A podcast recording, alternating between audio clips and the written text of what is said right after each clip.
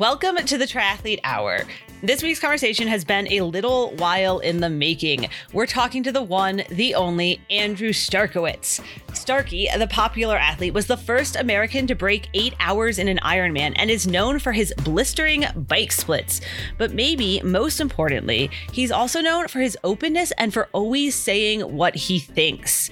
In December, it was announced that Starkey had received a 13 month sanction from Ironman for using a banned inhaler after getting pneumonia. Now, much of our conversation today is understandably about the circumstances around his use of the prescribed inhaler and how the process worked or didn't for him. I would like to note that Ironman has said they followed all rules and regulations laid out by the World Anti Doping Agency and by the US Anti Doping Agency. We'll include some links in the show notes for more information and background on the case because it can get complicated. And stay tuned at the end for Ironman's response. But I would also like to note that no one involved is disputing the basic facts of what happened.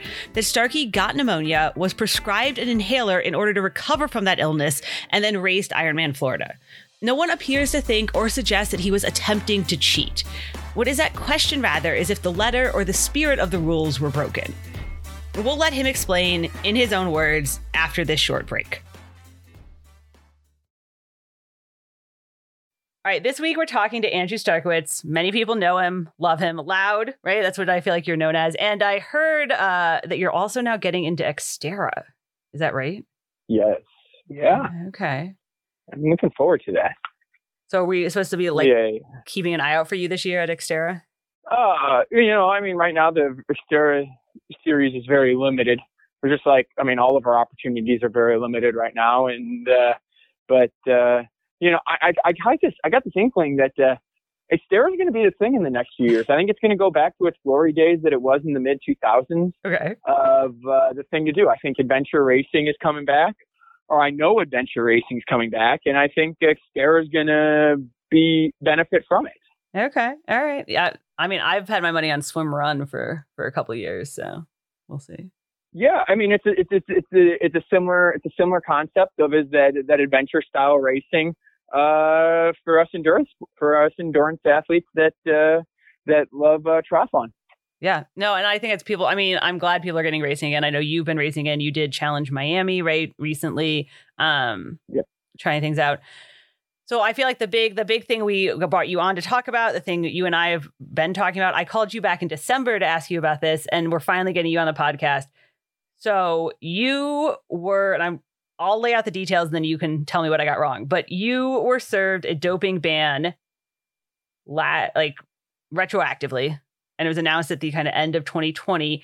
And the way I understand it went down is you got pneumonia at Kona in 2019, went to the doctor, like dropped out, went to the doctor, was given drugs for pneumonia, inhaler, all that. Uh, those drugs turned out to, I mean, they were on the WADA banned list, the anti doping list. You applied for an exemption, which is standard practice, and for, you know, for doctor uh, medicine, medications given to you by your doctor. You raced Ironman Florida then, did not have that exemption. Uh, and was den- or was denied that exemption, and then uh, was given a initially like a four year ban for for the the the pneumonia drug, right? Did I get all the Correct. details pretty much right there? Um, ballpark. Okay. So I think, given like your background, obviously you're kind of known for being very outspoken uh, against doping, very outspoken against what's known as a TUE, a therapeutic use exemption, these exemptions for drugs. A lot of people were very surprised to hear this news. Um, I guess we should start from the beginning. Why did you think you needed to take that drug? Why did you think you needed the exemption? I mean, anybody who knows me knows that. I mean, I've raced, I've raced with stitches in my feet. I've raced with 105 fever, throwing up blood. I mean, I've, you show me a start line, I race. And uh, I mean, for me, just to be sick enough not to start a race, especially it being a world championship, uh, I think those people who know me know I was very, very sick. I mean, I don't think I don't think I need to explain much beyond that. Right. And so then you went to the doctor. And I think a lot of people think that when you go to the doctor, at least for pro athletes, like they just know what's on the banned list and what isn't. But that's not true. Like doctors, doctors don't know the have banned no list. idea. And us as athletes, I mean, they put the onus on the athletes, but Right. I mean, us as athletes, we have no medical knowledge. I mean, I, I have a degree in engineering, and that that has. I mean, I, you start reading off these different what's what's banned, what's not banned, why. It, as an athlete, you have no idea. So, uh, and you know why this inhaler and not that inhaler, and so I mean, I brought it up to my doctor, and uh, she said this is the best, absolute best practice, and uh, and I'm not I'm not gonna and base so I filled out the paperwork because I'm not gonna jeopardize my health. Uh, you know, being as sick as I was. Yeah, no, I get that. And and for like and so the way it works is you looked it up, you saw that it was on the ban list and you apply like filled out the paperwork. Tell us about that paperwork just for people who don't understand for how the therapeutic use exemption process works.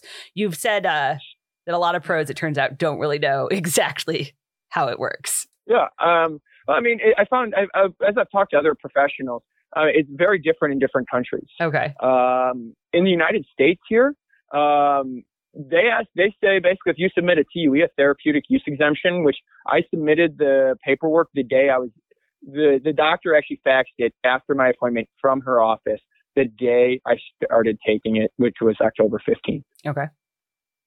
Um, it got denied November 8th. Okay. Who denies it or this proves is, it? This is an acute, this is for an acute mm-hmm. illness. Okay. And because I was extremely ill, I couldn't, I mean, I couldn't even take care of my kids. My wife was having to bring them to daycare and everything because I couldn't function. And basically, you, you know, and it was, it's banned in and out of competition, which it was that the whole, it was, it's now permitted. Uh, largely due to the paperwork that we submitted showing it's not as prohibited as uh, you know they make it out to be. Um, and because basically its sister drug, which is twice a day versus once a day, uh, is permitted. Uh. And that's what that's what basically on November 8th they came back to me and said you should be taking this one that's twice a day and not this one that's once a day when it's almost everything in it's exactly the same and they're even made by the same drug company. And you're saying they didn't tell you that till a month later, and at that point you'd already taken the drug, right? Is is basically the problem I've been here. taking right. it for twenty. I've been taking it for twenty six days or okay. so. So how does that process work? Like, who once you submit the forms, who reads them? Who looks at them? Do they call you and ask you questions? How does it go? No, no. I mean, um, there is absolutely no communication between USADA and the athletes. Uh, I called multiple times to check in on it. Uh, and, uh, you know, I mean, in other countries, I've heard mm-hmm. that if you don't hear within, t- you, you, you will hear within 24, 48 hours for an acute TUE at the most three days. Oh, really? Uh, and, you know, you, you, USADA, I mean, I don't know if it's standard practice for them to violate the WADA rule book, but, uh, you know, I mean, it, it, USADA was outside of what the WADA rule book deems a uh, reasonable period of time. And who makes? I mean, obviously, you're, I was going to say you're not an expert, but at this point, you're kind of an expert in the in the process. Who makes that decision once it like goes to a committee, right? And they like evaluate your paperwork. Is that how it works? Uh, allegedly. Okay. Uh, I don't know exactly the process. Uh, I mean, we get told what the process is, but uh, you know, I mean, I, I can't speak to exactly what the process is. I was told what the process should be, and it was not followed. So I can't speak to it. I told you that I actually have gone through this before because I, after a race, ended up in med tent. They stuck an IV in my arm, and IVs are banned over a certain. And I, got, I was like, oh shit, right? Because you, in an emergency situation, the doctor does whatever it needs to do, and then you have to apply for the TUE. And I applied for it, and I actually got on the. Someone called me the next, like two days later, and asked me all these questions and then basically was like you're we don't care about you right? Like they were like you're not good enough. No one cares like was more or less the gist. So it's, it's crazy to me that no one called you. Like i can't yeah. No nobody called me. I had to reach out to them. Yeah it's weird. And i reached out to them after i reached out to them after 10 days and i hadn't heard anything. Really? Huh so in all this time, obviously you were still sick, and you, of course, you weren't racing. You were sick, but then you got better enough that you went ahead and raced Ironman Florida, but you still hadn't gotten the TUE in hand yet. So technically, then you're racing Ironman Florida on a banned substance, and you don't have the exemption. I know our people who are in the weeds on on drug stuff want to know why did you go ahead and raise it? Why didn't you wait? Why didn't you skip that one? Why, you know, wait until it was all cleared up? How, how many times? And I mean, you're you're you're in the you're in the know, being in journalism. How many times have you heard of an athlete skipping a race because they're waiting on a therapeutic use exemption?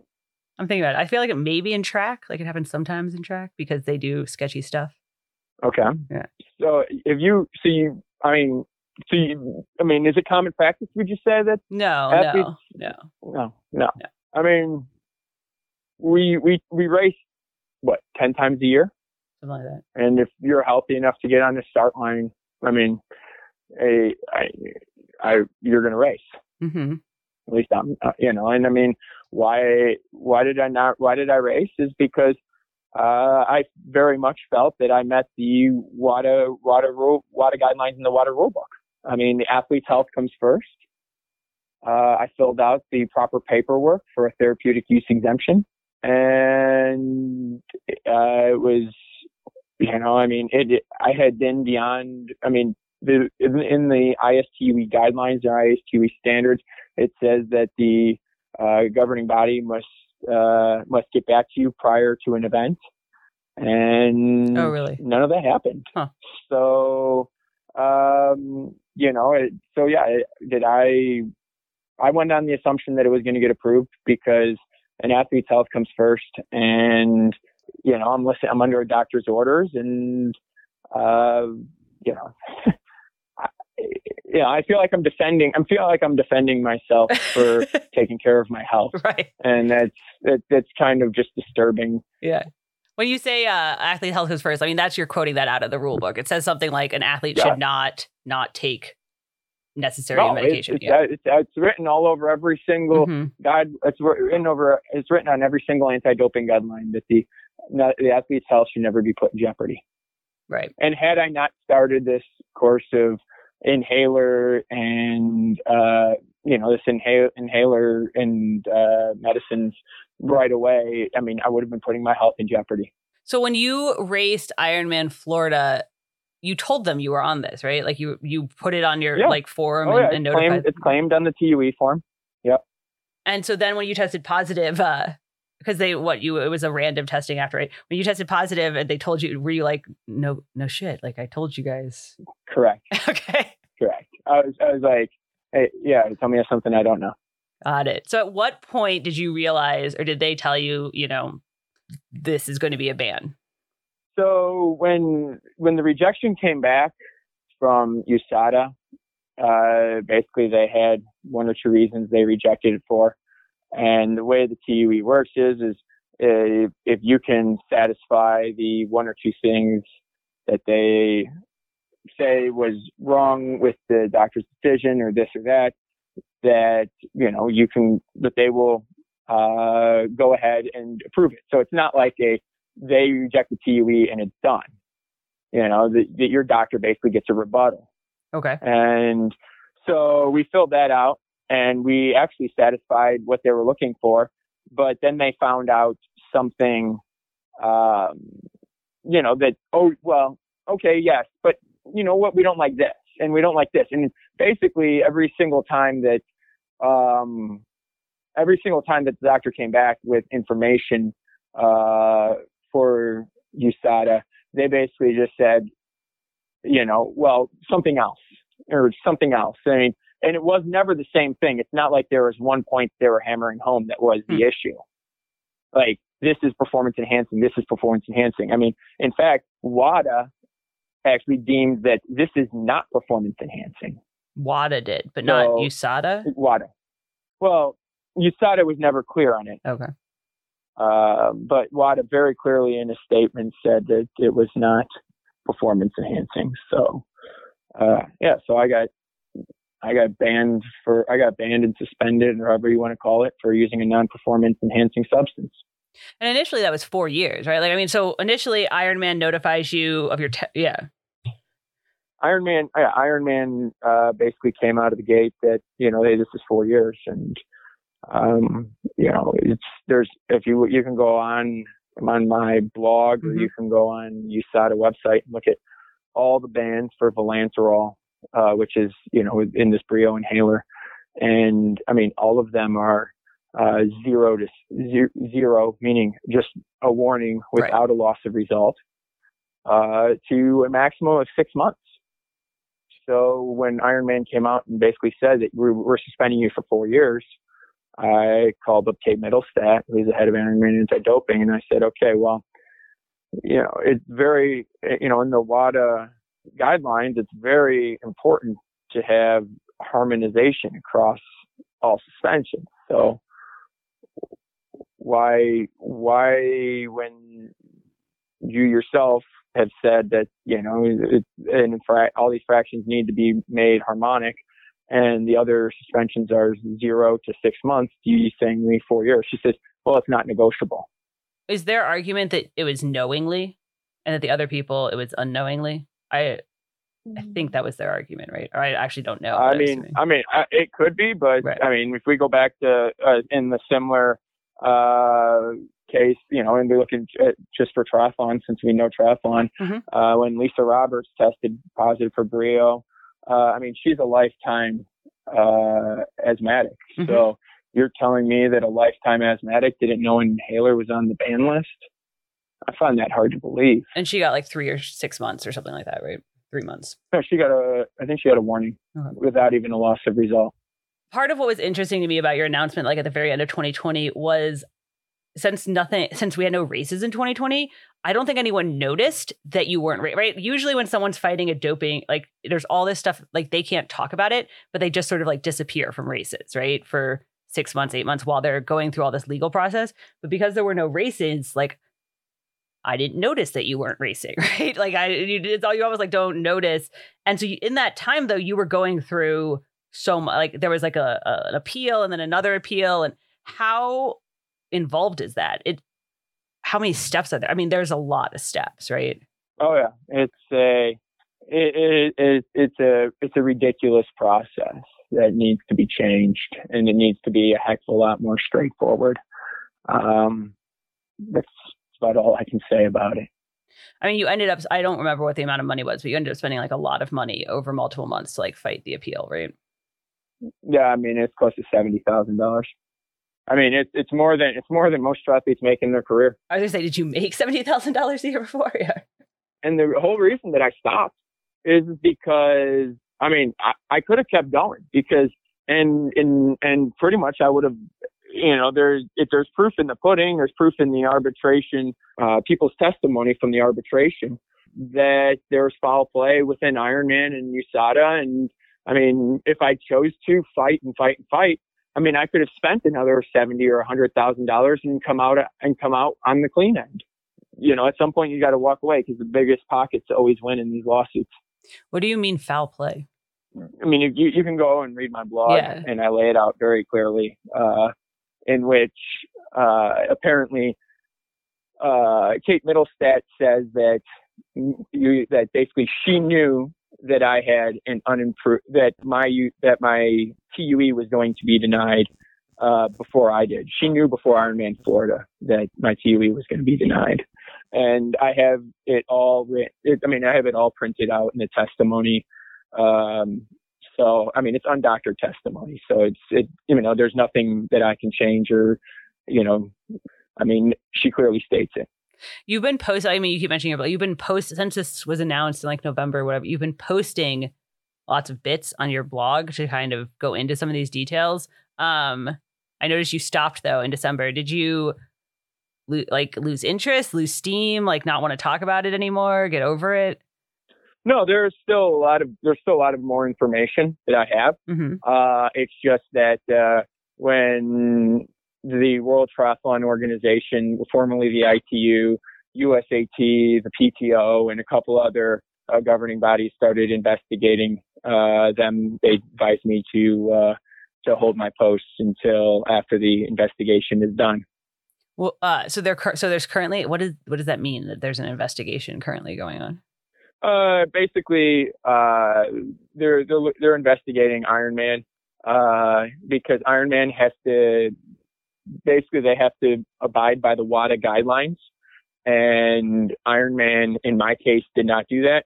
And in other case, and there are other rules that they uh, are not following uh, within the WADA guidelines. So um, they're under investigation for basically not following WADA guidelines and making their own rules. Hmm. I didn't know that was like a thing that has that ever happened before, like an investigation into someone not following WADA guidelines or an organization. I can't speak to that. Uh, and ultimately, though, ultimately, obviously, like you said, you, the the appeal stopped. The announcement was made. You event uh, in the end. You sir, it was a retroactive three months or six months. I don't remember. Thirteen months. Thirteen months.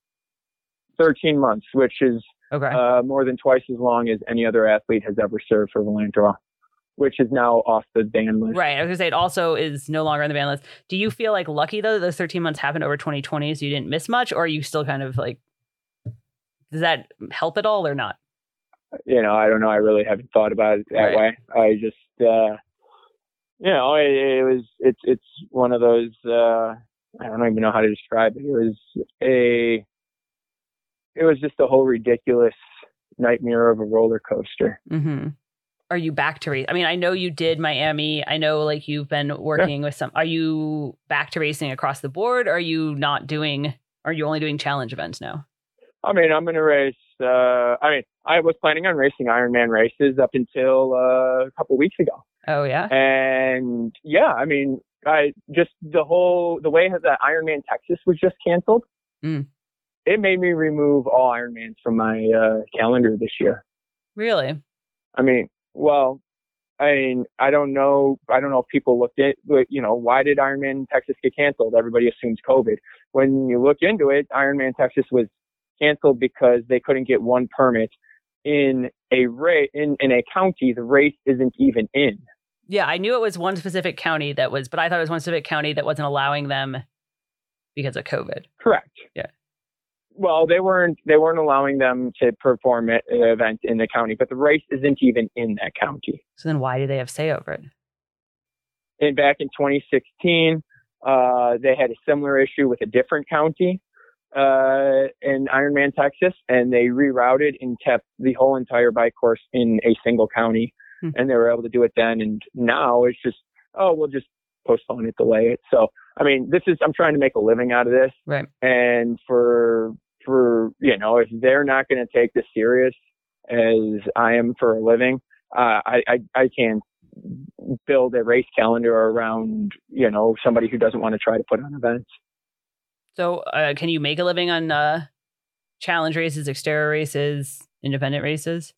I think you can for sure. I mean, I I think you know I mean at this point in time, I, I'm very much I, I very much feel that this is very reminiscent of uh, you know the two maybe I'd say 2006, 2007, 2008 with the the with the Lifetime series, and you Hmm. kind of get that uh, we're we're too big to fail uh, mentality, and then you know other then you fail, and I very much feel that uh, the actions recently with Iron with with regards to Ironman Texas here of not even uh, trying to change the course or provide other opportunities for athletes uh, and just wholesale canceling the race. I think that's uh, you know th- I think that sends a huge statement. Never before the last year would that have ever been acceptable.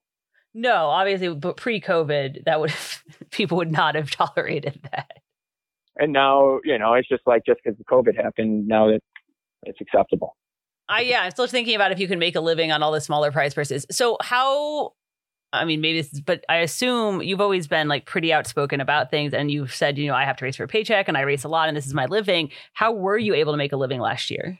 I mean, I pulled my kids out of daycare and, uh, you know, just basically tried to eliminate costs in my life. And, uh, you know, my span, my, you know, even through this whole process, I think, uh, I mean, my sponsors stood by me through this whole process. And, uh, you know, I mean, it's, I, I think that's one of the things, and a lesson to younger pros is, is of loyalty to companies. I mean, I've had the same sponsors for a decade and, uh, you know, they're as much family as they are a sponsor. And, and, you know, even in hard times, whether it's, you know, them having, you know, them not being the best or me not being the best, uh, we've always stood by each other. And I think that that very much has gone a long way in my career. Are there other things uh, that you've told pros? You said that a lot of pros have reached out to you after all this happened. Is there other like advice you've given them? I mean, it's been amazing just talking to a lot of the other professionals and even a lot of people in the media. Uh, you know, I, especially going to Miami. I mean, there were a few pros that reached out to me right away after this happened, and I, I mean, actually more than a few. I'd say it was probably closer to 25 or 30. Hmm. Uh, you know, and who basically stood, you know, who said they either they've gone through the process and didn't get tested, or they they know me and that they know I would not do something to to cheat. Mm-hmm.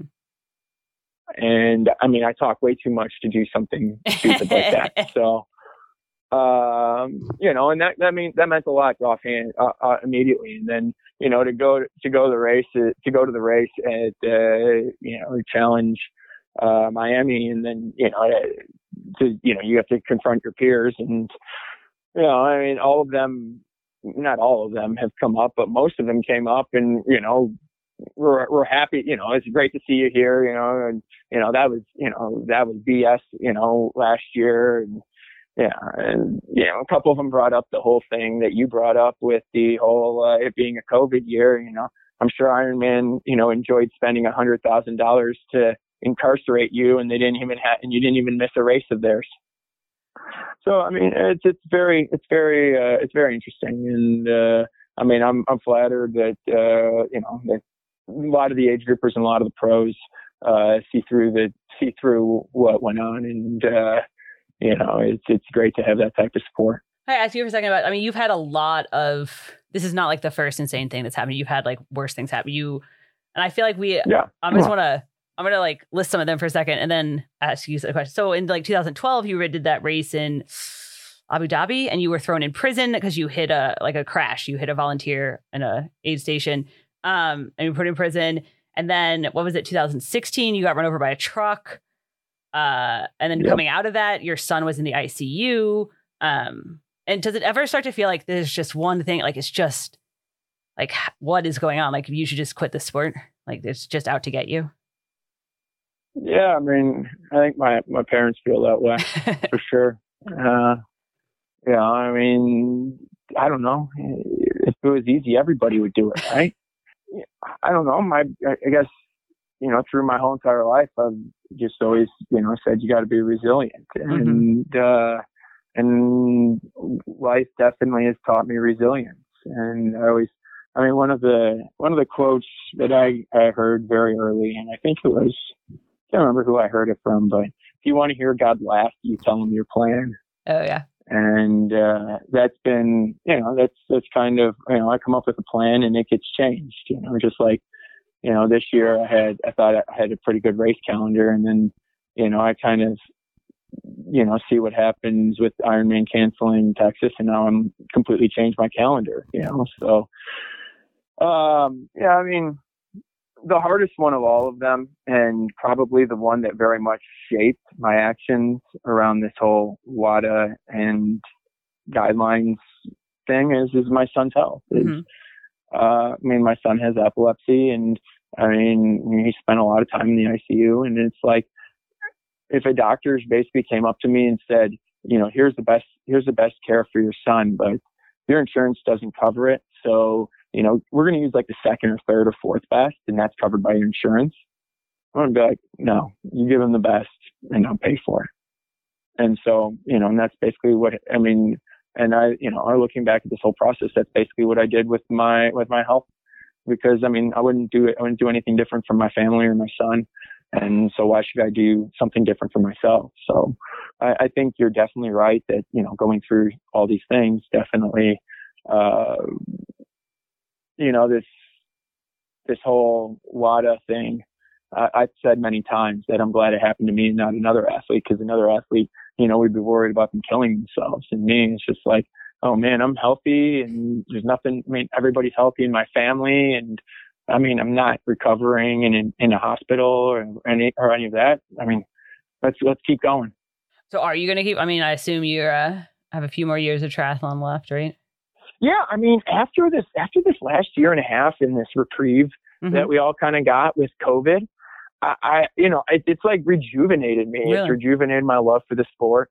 um, it definitely made me look back and at some of the things that I, I loved about that I've loved about the sport. And I mean, when I got into the sport in the early 2000s, I mean, I had there were two athletes that there, I mean, there were a lot of athletes that I looked up to, but there were two athletes that uh, you know I thought were true badasses, and that's kind of why I'm doing Xterra this year after this whole thing is because you know, I mean, I thought, you know, Conrad Stoltz and Melanie McQuaid. I mean, mm-hmm. uh, you know, when you're when in the early 2000s, they were just absolute unbeatable badasses of triathlon off road. And, you know, that's something that I've always had my eye on, but I've never actually pulled the trigger at doing. So, you know, now after the, you know, a year off of, uh, basically every, everybody gets, had a year off there and Xterra is coming back, adventure racing is coming back. I'm thinking, you know, I, I'm I'm going to get my hand in this because I think uh, I think adventure racing and Xterra is going to make a good run. I think swim run's going to make a good run here in the next few years with uh,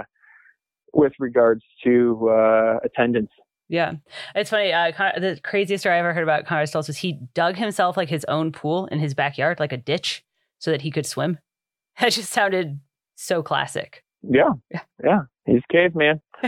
but uh, yeah, I mean, and uh, I, I, just, yeah, I think it's an awesome, I think it's an awesome time and an awesome opportunity to get into it. And, uh, I'm also, you know, I think, I think that there's going to be, I think that the, the pendulum's swinging from, uh, everybody doing, you know, striving to do the Ironman events to, I think, uh, a lot of the grassroots race directors are going to really have an opportunity uh, with all the people that started to get into shape mm-hmm. while during the COVID shutdown. It uh, maybe we can get them into uh, a triathlon.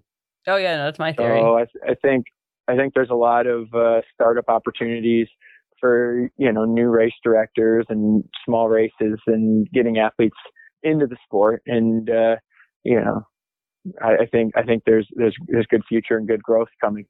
Yeah, I mean that's my theory for sure that we're going to see a lot of beginners, a lot of new people this year. Let's hope. Yeah, and, but I, I also think I also think that you know I mean one one thing that the last year has shown us is is I mean we're all dealing with different levels of comfort, mm-hmm. um, and not just out on the course, but like in life. Uh, and a lot of people, some people are comfortable with walking around with no mask on, and others uh, feel that they should have uh, a cloth mask, an N95, and a face shield. And you know, to each to each person, uh, you got to do what you're comfortable with. And I, I think the thing in triathlon, when with the comeback of triathlon, it's going to be no different. I think, uh, you know, I think we're going to see the comeback of duathlon. I think we're going to see uh, a lot of the shorter events coming back uh, because right now I think that's kind of missing in the sport. But I think uh, with this renaissance of triathlon, with people getting back into shape, I think you're going to need to have those shorter distance races in order to uh, to entice people to do it. Yeah, and I could see that. And uh, I was just thinking, you. Uh, I always think of you as a Texas athlete, but you actually are in like the suburbs of Chicago, which we don't usually think of as a triathlon hotspot. How do you train in the suburbs of Chicago? What do you mean? I get I out mean, my bike and I like, ride. I, I grew up out there. There's not like it's a lot of traffic. It's a lot of cars and not like amazing bike routes and stuff. Maybe maybe it is, and I just missed it all. Yeah, I mean, we have an awesome. I mean, I live I live uh, about 45 minutes north of Chicago, which I mean, to most people think that that must be like way out in the middle of nowhere, but you're still very much in the Chicago suburbs. Yeah. Uh, you know, I mean, I can get in about 10 to 12 miles, I get out into some good riding roads. Um, and then, I mean, we have a great network of gravel, hmm. uh, great network of gravel trails. And, uh, you know, right now I'm learning, uh, where the, uh, mountain biking hotspots are. So, um, it's, uh, I mean, I've never had a problem training here. I've never ever thought that this isn't the, isn't a great place to train. Um, awesome. yeah. You know, I mean, once I get once I get about twenty or thirty minutes on the bike west, I mean, I can I can lay down twenty and thirty minute efforts. There's a few roads there without with you know very limited traffic, and I, they you know I can roll uh, roll real well on. So um, you so, get twenty or thirty minute efforts without a break, and yeah, it's, it's about all you need. Yeah, I mean, it sounds better than a here in Boulder. Everything gets broken up. You can't do 20 minute efforts. So maybe Chicago is the next hotspot. There you go. I, hey, I mean, you look at Ben Kanute was from here. Yeah. a year from here. I mean, come on, we're, we're building we're building a mecca. I think there's there's a couple other uh, guys that uh, you know from this area. So uh, you know, I mean, we definitely have. It, I mean, the Midwest definitely has always generated uh, a lot of great athletes, and I think it's the the winners. Uh, right. You know, no, nothing. Nothing's better than a Chicago winner. right. Exactly. One last question for you then before you go is so it sounds like I mean obviously you just changed your whole race schedule but where should we look for you like what's next what should we keep our eye out for Yeah, I mean, you know, I'm doing Xterra next month, so I'm super excited about that. And then uh, in the month of June, I'm going to race somewhere. I haven't figured out exactly where yet, but I mean, I'm going to spend. Uh, my kids start summer camp June 14th, so uh, I got the summer to train hard, and uh, I am going to train very hard for the Collins Cup or the championship at the end of the summer here, and then uh, the next weekend is Roth. The next weekend's ITU Long Distance World Championships. There, there's a whole clump of races there with a lot of opportunity. I don't know which ones I'm exactly going Right. to do or be in, but uh, you know, you look at that three weeks in Europe. I'm planning a European vacation at the end of the summer, and uh, I'm excited about that. And then from there, um, I'm hoping that Xterra does well for me next month, and I can uh, end up in Maui Okay uh, in October, and then I'll probably finish up my season for sure with a Challenge Daytona. Yeah, I always I always want to I always like share Challenge Daytona. You were there that first year, and the whole thing with going around the racetrack, that was because we were like stormed out all day and stuck in this room, and you like get up got up and like argued for why we should just do laps around the racetrack. Like you like created that format basically. Yeah, I mean, it, I mean, quite. Yeah, I mean, you were there. Yeah. Uh, race management there, and I mean, this is a perfect. This is the perfect example of exactly, you know, like I like we were just talking about. Why I changed my schedule is is we need to have management that wants to put on races, and our race got postponed, so the age groupers could do as much of a race that they could get before the storm came. Mhm. And they basically said, the pros, we're going to have a race. We just don't know when and what the format's going to be today, but we're going to get the age groupers in. And they did. And they got the age groupers with a modified race in in the morning before the storm hit. And it, God, that was a storm. Yeah. Uh, I mean, literally, there was. I think we, I think we might have gotten two or three inches of rain Yeah, it's one of those intense the like Florida. yeah.